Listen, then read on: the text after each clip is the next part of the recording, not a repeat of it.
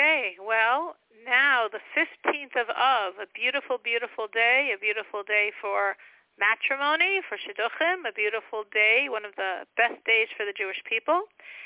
And I will try to overview this long and uh,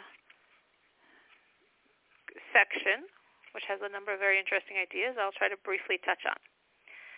So all everything the Rebbe is going to say is based on a verse from the prophets, from Shmuel, that David, David made a name. So what does it mean he made a name? Uh, literally, it means he made a good name for the Jewish people because they buried the dead of their enemies, or other commentators say it means he made a name for himself through his heroism. But in the Kabbalistic understanding, in the Holy Zohar, it says, and David executed justice and charity with all the people. So the name he made wasn't his name. The name he made was God's name. As it says in the Zohar, that is giving a quote from a different sage, Reb Shimon, who makes the holy name every day? He who gives charity to the poor. So the Zohar is telling us that you make God's name when you give charity. So we have two questions. How can we make God's name? I mean, God's name exists. We don't make it. And two, how if we can make it, how are we making God's name by giving charity? So to understand that, we're going to discuss something else. Our sages say that that this is based on a verse. The verse is, in you, in the divine name comprised of two letters, a yud and a hey, is God the strength of the world. But the word the verse uses for strength, tzur, could also mean the creator of the world. So by means, so this is our sage's explanation on this verse. By means of the divine name, comprised of two letters, a yud and a hey, God formed, God created the worlds. There are two worlds we're referring to, this world and the world to come. This world was created by the hey of the divine name yud and hey, and the world to come was created by the yud of the divine name hey yud and hey. So from now, basically until the end of today's section, we are going to discuss this concept of the Yud creating the world to come. Because we need to understand what does Hey have to do with this world, and what does Yud have to do with the world to come. So before we can explain what Yud has to do with the world to come, we have to explain a little bit about the world to come, about the Garden of Eden, Gan Eden. Meaning, what do souls do in the afterlife as they're waiting for us to get our act together and bring the Mashiach, the Messiah? What do souls do? So what they do is they have a really enjoyable experience where they enjoy all the godliness that's radiating in all these gardens of Eden. This is their pleasure in apprehending godliness. And every soul apprehends according to his level. Obviously, everyone comes in with different merits, and based on the different merits, that's the degree you can absorb and apprehend the godliness. So in the Garden of Eden, in Gan Eden, your delight is intellectual apprehension of godliness, which is why in the Kabbalistic works, the world to come is referred to as the world of Bina. Bina means understanding. Because that's what's happening in that world. The souls understand God. Now, the souls are understanding God, which is Bina.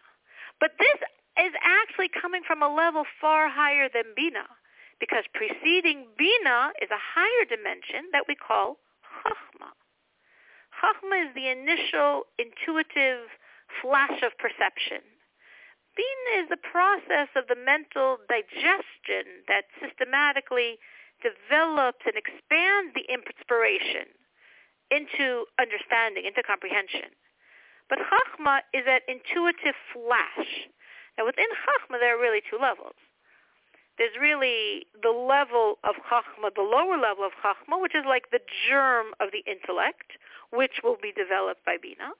But higher than that, preceding that, is a primordial level of Chachma, that completely transcends intellect. So there's an obscure transcending of intellect level, the higher, what we call chachma, which then evolves into the lower Chachma, where already there's a little bit of what will be intellect, which then develops into Bina, where intellect is actually developed. And that energy of Bina, of developed intellect, is what the souls are enjoying. But really, its roots go all the way to this highest level of Chachma. And the only way this highest Chachma can get all the way down to Bina is through a lot of constriction of the light and extension of the light to attenuate itself, to go all the way down to Bina. Because a soul, even a very high soul, is not going to get this highest level of Chachma. But if it constricts itself and attenuates itself and it goes all the way down to Bina, then the soul can get it, which is why Chachma is like, it's called the dot in the palace. It's the little point that illuminates the whole palace of Bina. So even when it comes into Bina, there's still a seminal point of intellect that transcends the details, that transcends the Bina, and that's the Chachma. And that, getting back to what we're trying to understand, is the Yud of the four-letter name of God, the Yud and the Hey, and then of course the Vav and the Hey. Remember, we said the world to come, including Gan Eden, the Garden of Eden, is formed from the Yud.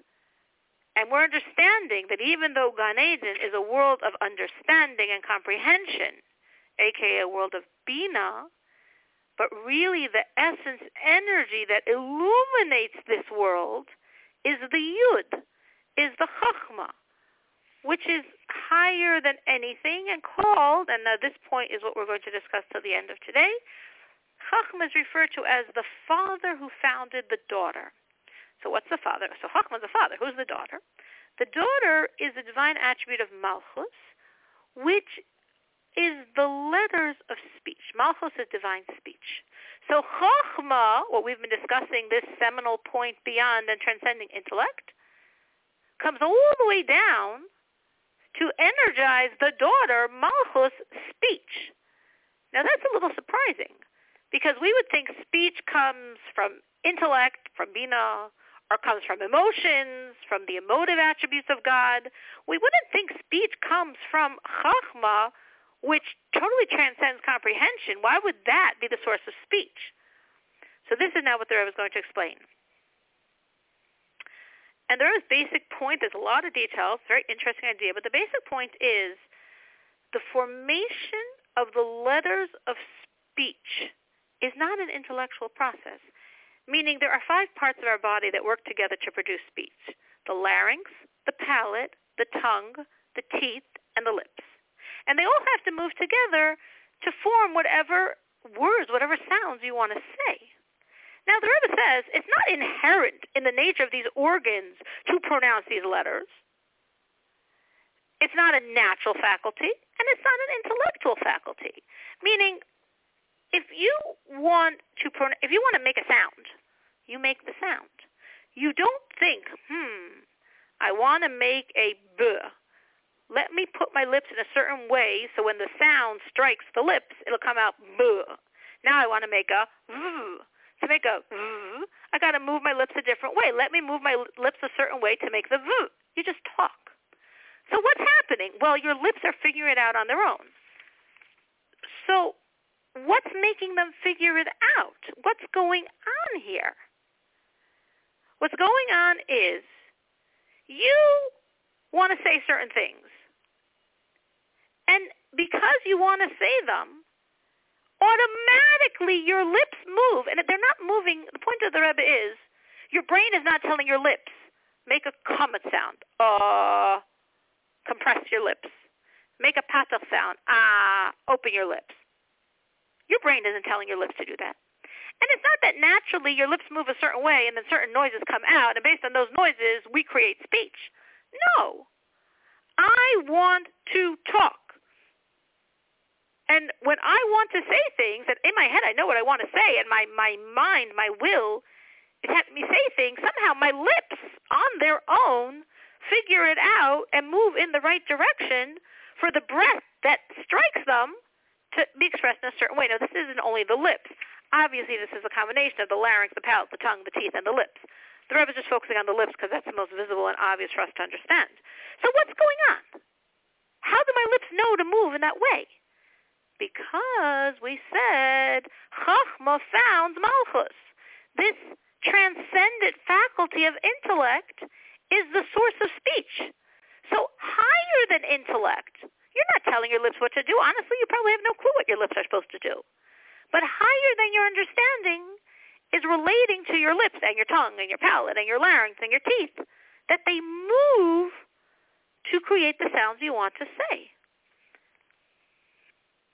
And this all connects to Yud, Chachma, being the source of the world to come, to be continued next time.